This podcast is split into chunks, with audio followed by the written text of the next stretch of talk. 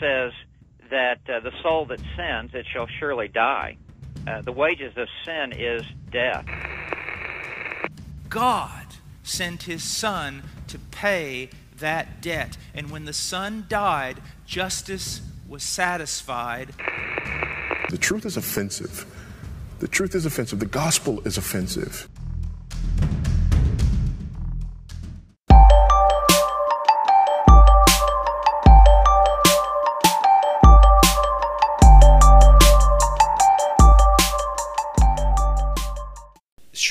Is not a righteous man on earth who does good and never sins.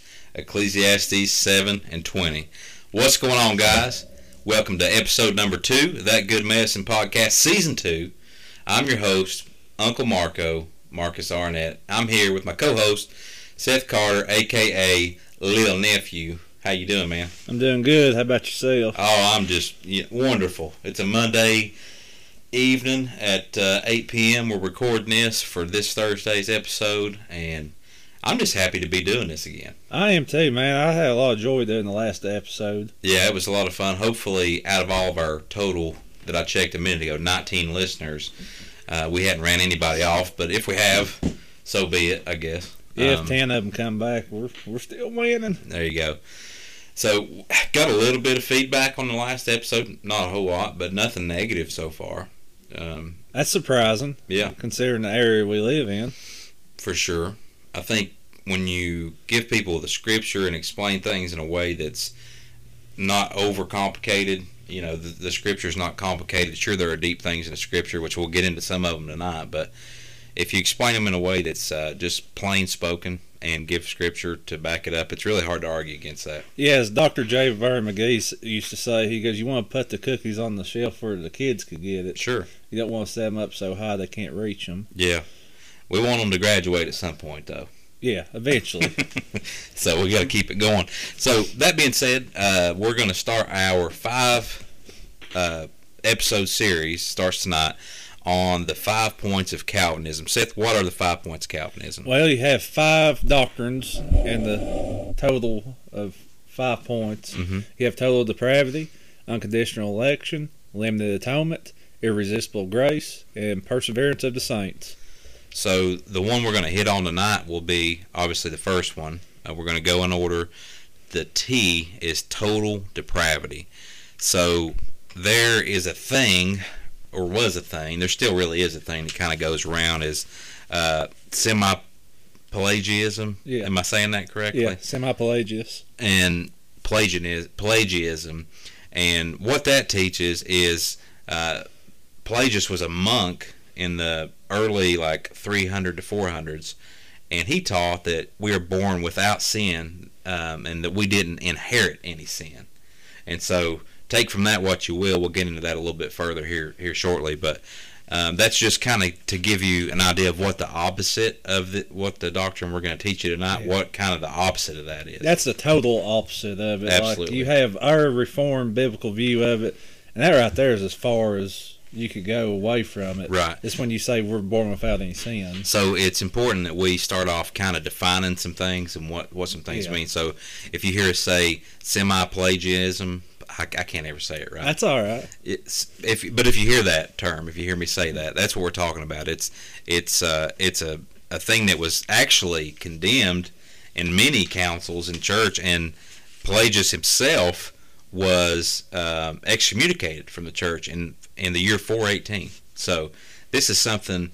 Uh, sadly, that's still carried on in, in many churches in, in different forms and, and you know packaged differently, but kind of the same thing. Yeah, most people are semi-Pelagian. Yeah. They are not full-on Pelagian. Uh, there might be some denominations out there that teach that, but Probably most, pretty few that would teach that. yeah, very few. But the most that you see in this area is semi-Pelagian. hmm which means that it. Well, here's let's let's define these terms: monergism and synergism. So, monergism is what we believe is true to the scriptures. It's that regeneration is the work of God through the Holy Spirit alone, and uh, synergism, which is what semi-Pelagianism believes, is that regener- regeneration is the work of the Holy Spirit, but with our cooperation with man's assistance. with man's assistance, as in saying that God needs our help. saying that we must exercise our free will in order for God to be able to save us. Yes. So that kind of leads us right into kind of the heart of the discussion. And I'll kick us off on this, then I'll kick it over to you. But you cannot talk about um, the doctrine of total depravity without discussing original sin. What happened in the garden with Adam and Eve? Did that just uh, semi corrupt us, or are we totally corrupt from that? That's kind of where uh, it all kicks off at. And so you can't talk about total depravity without original sin. So where does that start at? I'm going to read you a verse of scripture here in Genesis, and that would be in chapter 2 of Genesis, verses 16 and 17. The Lord took the man, oh, just kidding. Verse 16, 17. And the Lord God commanded the man, saying, You may surely eat of tree of every tree of the garden, but of the tree of knowledge of good and evil you shall not eat, for in it, in the day that you eat of it, you shall surely die. So what happened with that? We know what happened with that. Yeah. Sin entered the world, and chapter three of Genesis and verses twelve and thirteen. Let's read that. Verses 12 and 13 in Genesis 3 says, The man said, The woman whom you gave me to be with me, she gave me fruit of the tree, and I ate it. And the Lord God said to the woman, what is this that you have done? The woman said, The serpent deceived me, and I ate it. So sin entered the world. God said, Here's what I'm giving you. Eat of this, don't eat of this, basically, and man sinned. Yep. That's that's how sin entered in to the picture to begin with. Yeah, it's important when we mention total depravity or total inability, the word total in it doesn't mean the idea of every person being evil as they possibly can be. Mm-hmm. You can look at yourself and others and see that you're not as bad as you possibly can be, but it does mean the fall was so serious that it affects the whole person. The fallenness that occurred in the Garden of Eden, as you mentioned, passed on to all human beings through the seed of Adam. The fall really grasps a hold of our human nature and affects our bodies, and uh, that's why there's sickness and eventually death uh, the original sin from that affects our minds, our way of thinking. We still have the ability to think, but sadly it's corrupted. We still make choices, but we make choices according to our nature. To sum it up, the will of mankind is no longer in its original state of moral, moral power. Yeah, so the free will that we often hear that we have now, uh, as an un, unregenerate person, a person that's unsaved, that will that we're saying is free is is really truly, according to the scriptures, is in bondage of sin. So I'm going to read this to you. Uh, we've mentioned before we. we Sorry, I couldn't hear what you. Siri can't understand what I'm saying, but hopefully y'all can. So we've mentioned this before. We've made mention of uh, the 1689 London Baptist Confession, and we do hold to that. We believe that it teaches sound doctrine and it's good. It has uh, catechism in it for children to learn things. For well, it's good for adults too, but uh, chapter 6 of the London Baptist Confession. I'm going to read a couple things out of it because it's very, very good. Uh, so, in paragraph 2, chapter 6 of the 1689 London Baptist Confession says this Our first parents, by this sin, talking about the sin in the garden that I read to you from Genesis 2 and 3, fell from their original righteousness and communion with God. So, they had righteousness at that point, they had communion with God, and we, in them, whereby death came upon all, all becoming dead in sin, and wholly defiled in all the faculties and parts of our soul and body. So you can reference Romans 3 23 for that. You can reference Romans 5 and 12 for that. Titus 1 and 15, Genesis 6 and 5, Jeremiah 17 and 9, Romans 3 10 through 19. There's so much scripture that, that points to uh, the sin that came into the world, our original sin, and how it totally corrupts us. So let's read paragraph three real quick. Um, the, they, talking about Adam and Eve, being the root, and by God's appointment, standing in the room and in the in the steed of all mankind, the guilt of sin was imputed. So you've you all anybody that's listened to us has maybe heard the term imputed righteousness is what happens to us when the righteousness of Christ when we're clothed in the righteousness of Christ. Um, so through the fall in the garden, sin was imputed to us, and we were corrupted. Uh, it says corrupted and nature conveyed to all their pos- uh, posterity and descending from them by ordinary generation. by now conceived in sin, and by nature children of wrath, the servants of sin and the subjects of death, and all other miseries, spiritual, temporal, and eternal, unless the Lord Jesus set them free. So, unless Jesus Christ intervenes, um, we are totally dead, totally depraved, totally incapable of saving ourselves, or as we said, uh, explaining the, the opposite view of this, the total opposite view of this, semi Pelagianism.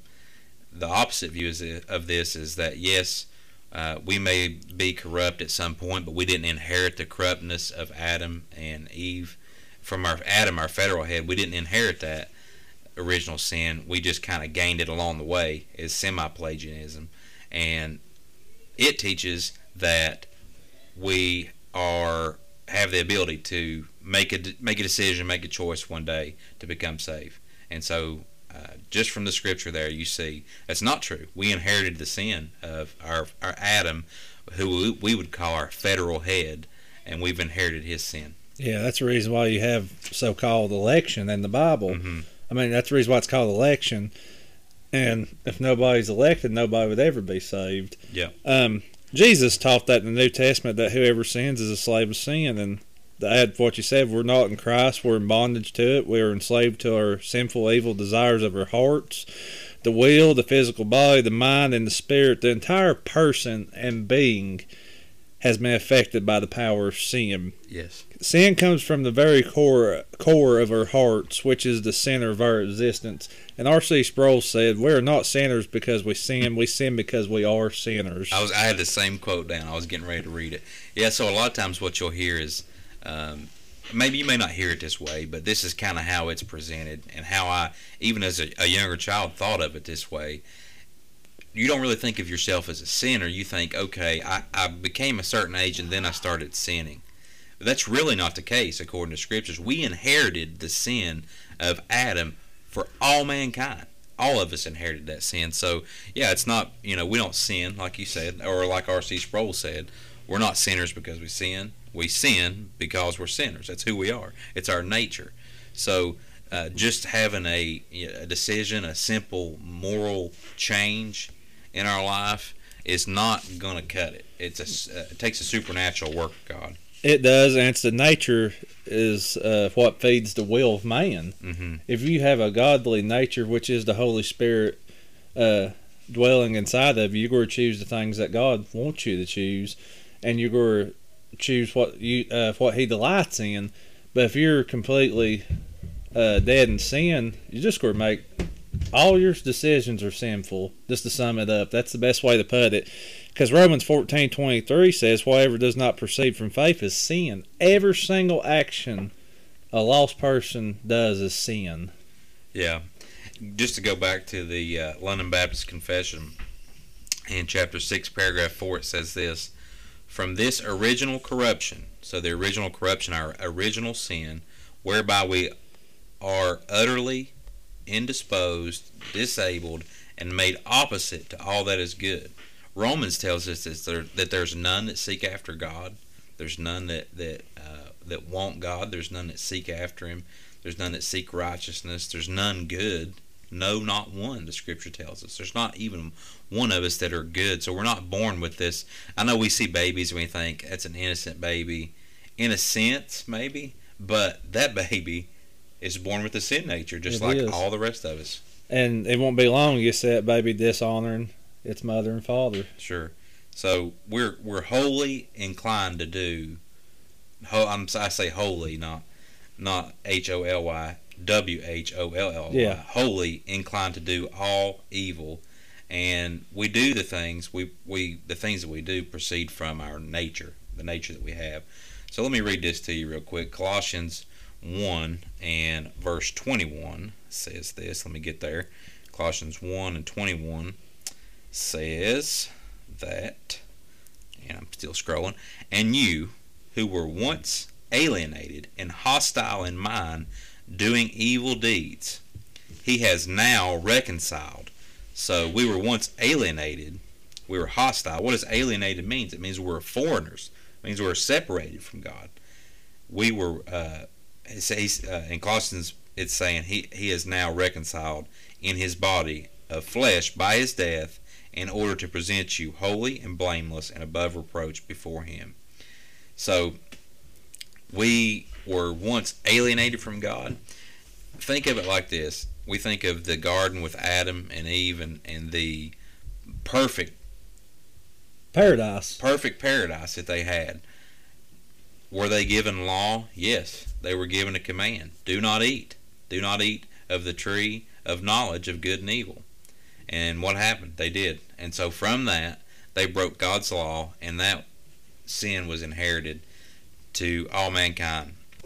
Let me read this to you. Uh, 1 Corinthians 15, verses 21 and 22 says this For as by a man came death, by a man has also come the resurrection of the dead.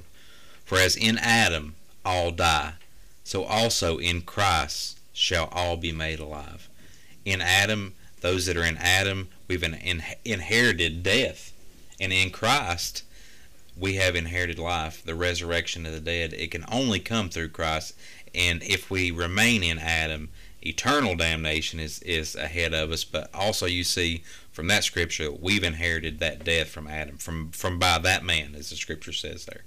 Yeah, I mean, that's our condition. That's our Mhm. fallen condition. It's it's a sad thing, and if you are saved, listening, it should make you appreciate your salvation even more.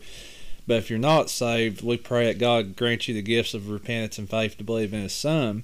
But I want to go to Romans eight here, and start in verse six. Following up on what you said on the condition, this is what Paul says. Mhm. For the mindset on the flesh is death, but the mindset on the spirit is life and peace. Well, what do you have there? You have Adam's nature and you have Christ there redeeming. Yeah. Because the mindset on the flesh is hostile toward God, for it does not subject itself to the law of God. And listen right here, for it is not even able to do so. And those who are in the flesh cannot please God. Well, what's pleasing to God? Repent and believe. Right. That's pleasing towards God. And you Yeah. can't do that without the Spirit regenerating you. Yeah, so you may listen to this and say, I pretty much agree with everything you guys are saying about d- how depraved we are uh, and what that what you're saying with that. Why would this be? You guys are saying that this could be controversial. Why would this be controversial? Well, we kind of talked about it earlier on in the episode, but um, Pelagianism, semi-Pelagianism, and the belief that uh, we can exercise, emphasizing on our human freedom will to be regenerated. That and and we know that it was condemned, but we're saying, as we said in the last episode, it, it's not so much as as having a choice in the matter. It's that we are dead in our sins, as we've presented to you from you know the scripture we shared with you here. It's not that we're uh, sin sick. We say that a lot, and in a sense we are, but we say we, we hear that term used a lot. People are sin sick. Actually, they're not sick; they're dead. Yeah. It's like a bunch of zombies walking around. Yeah, yeah, the Walking Dead, literally. You know, That's what's going on. yeah, and so you don't see people that are halfway, uh, halfway dead who still have this little bit of ability to believe. You see somebody who is totally depraved, totally un- incapable to believe unless God intervenes. Absolutely. And that's the reason why people are so hostile towards this doctrine, Marcus, is because it takes every bit of pride away from man. Gives God all all the credit, all the work is from God and goes to God. All the God gets all the glory. hmm You don't get to say, "Well, I made a decision to choose Christ." Yeah. We're not saying you don't make a decision. But the decision that you make is because- because, your heart's already been changed. It's already been changed. God's not believing for you, but He does give you the gifts to believe. Yeah, repentance, we've said it many times on this show, repentance is a gift, faith is a gift from God. Both those things are gifts. God gives those things to you. So the reason why this could be hostile, this doctrine could be hostile to people is because you people will say, "But I, but I, But I, but I, but I, I can still do this, but I- but I still have the ability to do this, but I still have free will, but I still do this." When we're telling you, uh, number one, quit saying "but I." yeah, You sound like a billy goat, but but but but but other than that, what we're saying is stop putting I in there and say but God. yeah, But God intervenes. yeah. This is a God-centered doctrine. hmm It's uh, not man-centered, and I think when people realize redemption's not all about them, the light starts to kick on. It's all about God and His glory. Yeah, if it's if it let's let's look at it this way. Would you, um, in looking at what your understanding of salvation, where do we get messed up with that? With our understanding of, of soteriology, our understanding of how re- regeneration happens, how it works, where we get mixed up is when we start to look internally to see, instead of to look externally to say, there's been an internal change in my life because what God externally outside of me what God has done. He's the one that made the in, the internal change, not me. I had this internal problem. I internally took that internal problem to God and he changed it. It doesn't work that way. God is the one who changes us first. That's right, and nobody seeks after God. Yeah, Nobody does. Exactly. And you say, well, I started really wondering about Christianity and everything. Well, here's the thing: if you're seeking after the Lord, God's already begun a work in you. It's all of Him, Yeah. and more than likely, He's drawing you to the Lord. I can't say that for sure, but you know what I mean. Yeah. Let's read this real quick, and it's it's a common one that I use on here, but I'm going to use it in Ephesians two. Actually, let's just read. Uh, yeah, I'm going to read a few verses in Ephesians verse or chapter two. And you were dead in your trespasses and sins, not sick. You were dead in your trespasses and sins, and which you once walked, following the course of this world, following the prince of the power of the air, the spirit that is now at work in the sons of disobedience, among whom we all once lived in the passion of our flesh, carrying out the desires of the body and the mind, and were by nature children of wrath. We were by nature. We inherited that as children of wrath. We were once dead in our sins if we've if we've been regenerated, if we've been born again, we were once dead, and by our very nature we were children of wrath. The wrath of God abided on us. Let's keep reading. I figure I can't figure out where I stopped now. I, I got to look excited. Let's see. Um, like the rest of mankind, we were by nature children of wrath, like the like the rest of mankind. Here's where I said, quit saying, but I, but I, but I. Sound like a billy goat. Say this. What does Scripture say? Ephesians 2 and 4. But God, being rich in mercy, because of his great love with which he loved us, even when we were dead in our trespasses and sins, even when we didn't have the capability to believe, even when we would have never chosen him, God, because of his being rich in mercy and his great love, when we were dead in our trespasses and sins, he made us alive together with Christ. It, it, it wasn't a joint effort. God made us alive in Christ.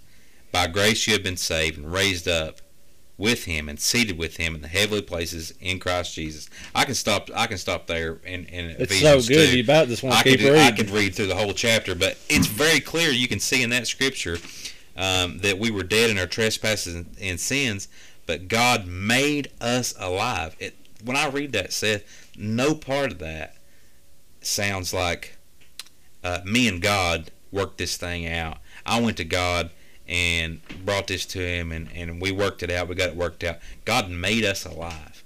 We were dead. It's like God's walking through a cemetery and picking us up out of the out of the uh, out of the ground. That's exactly that's exactly what's going on, and you're not finding Jesus; He's finding you. Right, and so Lazarus is a perfect perfect picture of of this. You know, being dead. Um, Lazarus didn't just choose manually choose to walk out out of his own free will. Christ came to came to where he was at. And called him by name. Lazarus wasn't looking for him. He wasn't out here walking around dead. Lazarus was dead in his tomb, and Christ went to him and called him by his name. So not only do you see um, total depravity in that, but you see God's election in that for sure. Oh yeah, you see election all through the Bible with Israel in the Old Testament and Mm-hmm. New Testament and individuals. You just see it all through the Bible. Yeah. So it's not something that that we're just coming up with that we've just figured out. Maybe we've Seth and I both have have come to believe this doctrine in, in the last several years, but it's not something that's new. Uh, if you if you look throughout the history of the church, these doctrines that we're talking about have been historically accepted by uh, Protestants all throughout history. It's not something new.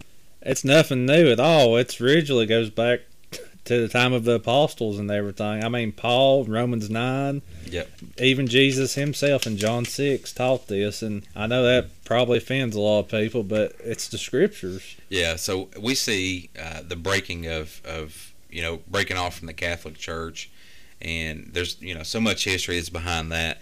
But the Catholic Church would teach something much different than this, um, and we know that their their teachings are more work works-based. I'm not going to get very deep into that because we hope to have an episode on Roman Catholicism at some point after we, we do this series. But just kind of going back to the beginning of this, when we talked about, we have these different views. Uh, is man totally dead? Is man uh, like does does man not inherit the sin of Adam and then just become a sinner at some point, or you know what's the truth in this? And so we I hope that we've shared to you from the Scripture uh, clear evidence that we are dead in our trespasses and sins. Yeah, we wanted to give you a biblical anthropology, which is the study of human uh, humanity as it relates to God. Is what that is. We wanted it to be biblical. Yeah. We didn't want to just pull these ideas out or Yeah. So it's not we're not saying it's the first time you ever sin you become a sinner. As Seth said earlier, as he quoted R.C. Sproul, it's not the first time we sin we become a sinner. We inherited that sin from our, our, our parents, our quote unquote our parents, our, our first uh, our first federal head Adam in the fall in the garden, that original sin. That's why original sin is so important because you have original. If you don't have original sin, you you have people who say, "Well, I'm not really that bad of a person," and they'll try to justify it by using a semi-Pelagian view of um, soteriology. They will. See, total depravity teaches, and this is a quote from Piper Our rebellion against God is total apart from His grace. There is no delight in the holiness of God, and there is no glad submission to the sovereignty of God. Yep. That's what Piper said. And with that, apart from the grace of God, there is no hope for you. Yeah, There is no hope for you at all. You're going to die in your sins, sadly. and, in, saying that, I just want to reiterate something I read from the from the London Baptist Confession, um, 1689, chapter six, and paragraph number two or number three. I want to reiterate this that we're by nature children of wrath, as I read. That's from the Scripture. That's not from the London Baptist Confession. That's from the Scripture. But all this misery that we have, the spiritual, temporal, eternal, um, all this we've inherited, and it will be forever unless the Lord Jesus sets us free. That's right. And that's the clear teaching of Scripture. We- We're in bondage of sin. Our will, not not only are we in bondage just with sin, but our our uh, will is in bondage. So we say free will.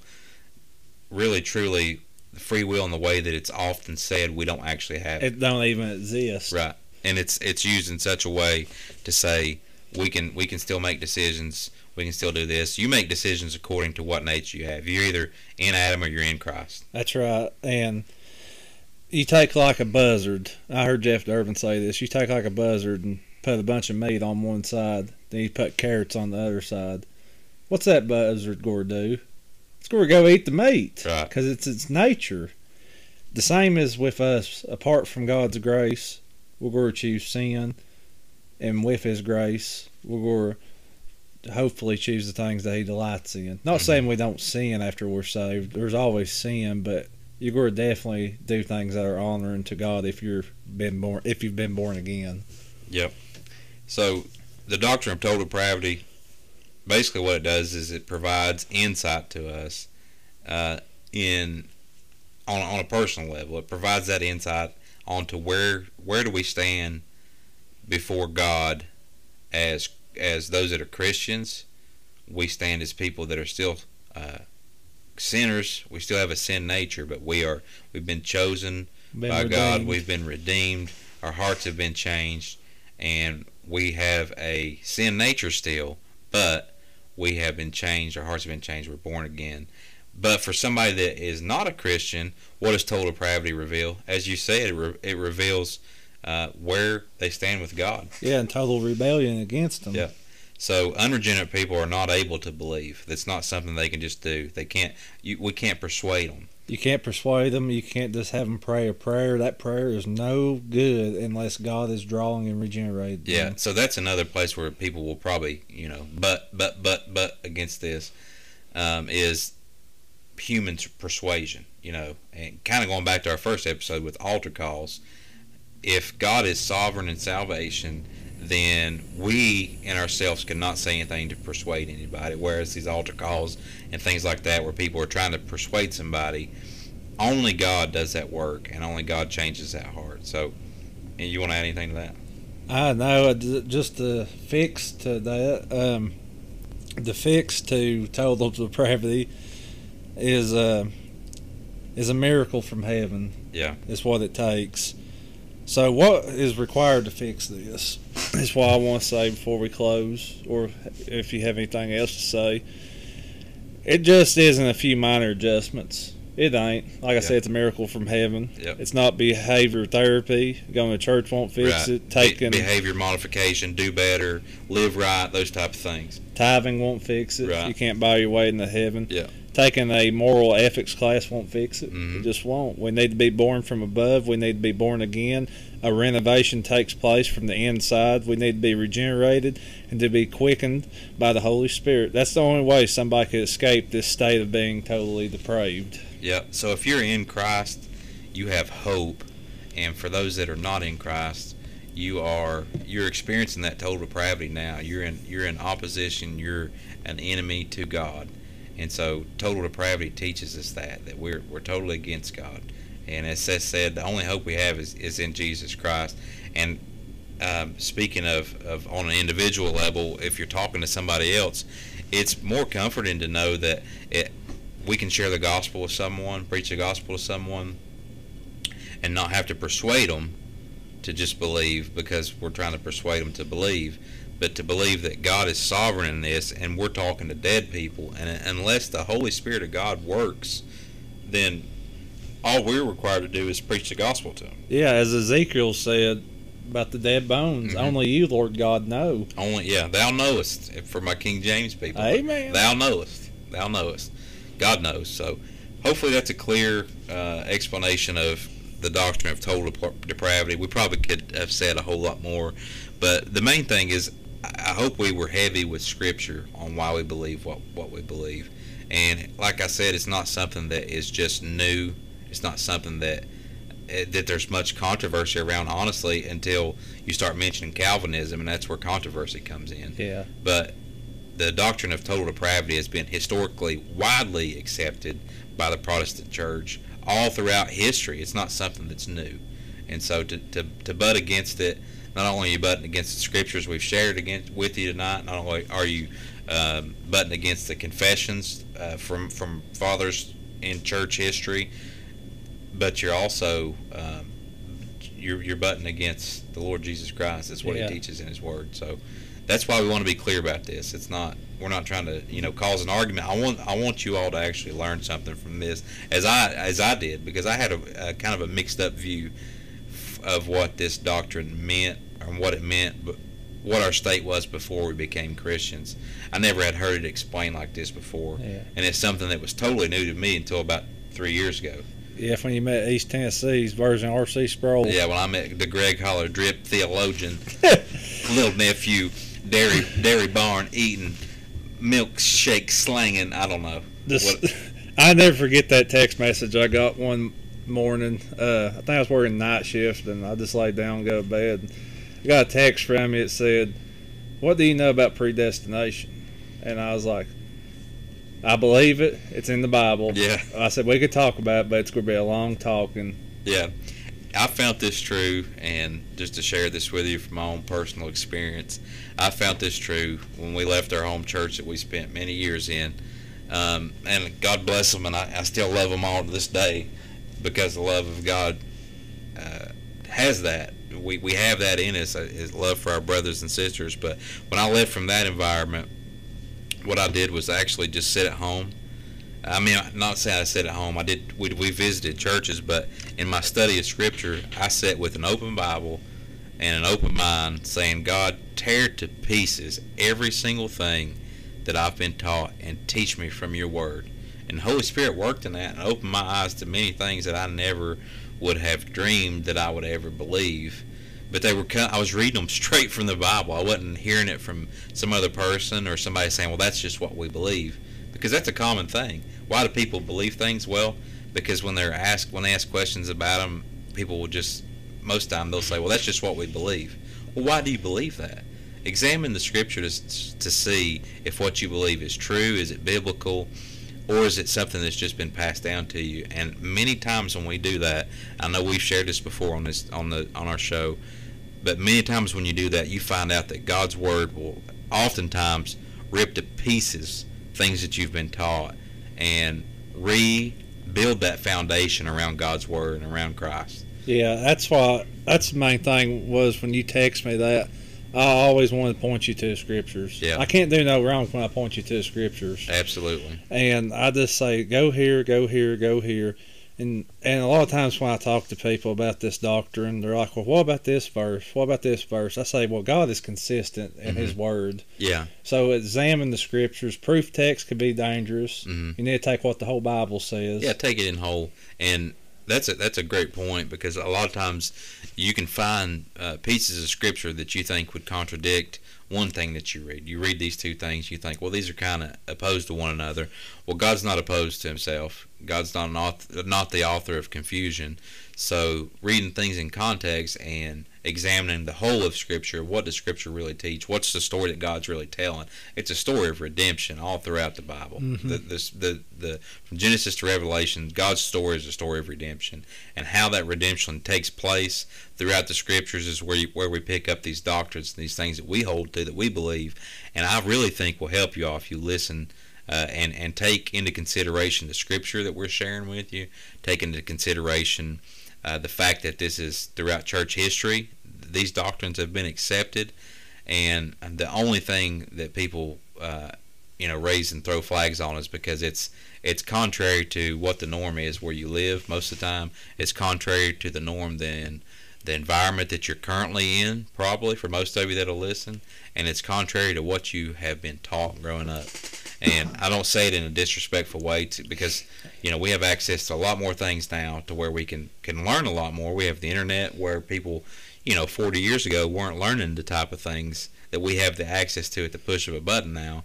But what I'm saying is, where much is given, much is required. We've been given this no, the, this ability to to see these things and to learn these things, but if we just choose to remain ignorant to them and just believe what we've always been taught and never challenge that, then you won't ever see any real growth, and you'll just continue down the path that you. And I'm telling you this as somebody who did that for many years, Yeah. and God brought me to this place that I'm at now, and I, I'm trying to bring this to you because I really feel like this will help somebody if, if y'all stay tuned for this whole thing. That's absolutely true, and we're not Calvinists because of John Calvin. We're Calvinists because that's the nickname for the doctrine, Yeah, and we believe that's what the Bible teaches. No, the name has a bad rap, though it Yeah. does, but yeah, which gives it a little bit of uh, rebel edge there. a little rebel a edge. little, yeah. I prefer to say doctrines of grace, or it don't matter to me. Yeah, yeah. So if you're if you're one of those people that say, "Well, we don't need to know about doctrine, we don't need to know about all this and all that," well, okay. If you don't want to know about that, then just shut your Bible and don't ever read it again because it's full, the the whole Scripture's full of it. Yes, we can we can put too much of our own thoughts into this, but I hope you've learned through this that we're just trying to give you what the Bible says about this and what historically the church has said about this. Because we, we hold to creeds and confessions and all these things and each each church you go into they say well no creed but Christ or whatever people say about that. But you also see that each church has a statement of faith. Each church has a, a doctrine statement. Each church has these things that they that they hold to and they believe. So it, this is nothing new that we're bringing to you this idea of doctrine and, and uh, belief it's nothing new each No. church has something that they hold to No, even the Second Timothy says, "Preach the word, be instant in season, out of season, reprove, rebuke, exhort with all long suffering and doctrine." and doctrine yep so Out of King James, there. Yeah, that's right. Uh, anyways, we'll uh, Scofield King James. hey leather with your name on the front of it. Gold. It's got to be gold I've leather. got a I've got a black Scofield with my name in gold on the front I of it. believe you're right with God. Yeah, then. I've got a white shirt and black dress shoes too. Hey man, might be Mormon, might be Independent Baptist. I don't know. Anyways, we'll cut it off there, guys. Hopefully you've learned something from this. Real quick, I want to give a shout out. I've I've shouted my wife out on the intro episode, and I think I shouted Marshall, my oldest, out. My wife Rachel. Let me say that. I didn't say her name on the on the intro episode. I'm pretty sure I shouted out Marshall on that first episode too. But my little Reedy was uh, he was worried that he didn't get a shout out on on any of the episodes yet. So I want to take a second to give a shout out to the MVP of the 2021 Wolverines 8-9 football season. Reed Arnett, Woo! aka my son. Let's give him a little hand clap. Attaboy. You my boy. Anyways, what you got, Seth? I just want to shout out to my beautiful girl. I can't even talk. Oh Lord, he's splashing over here. I want to give a shout out to my. I get. I get. Uh.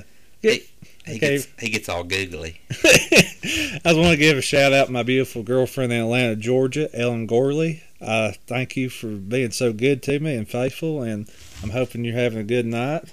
There you go. And his face is about 40 shades of red right now. Anyways, with that being said, tune in next week. We will get into episode two of our five our five point series of the five points of Calvinism. Episode two will be unconditional election, and that's the second teaching in the doctrines of grace. You got anything else you want to say before we Nah, close? that's it. God bless you guys. All right, y'all have a good night. We love you.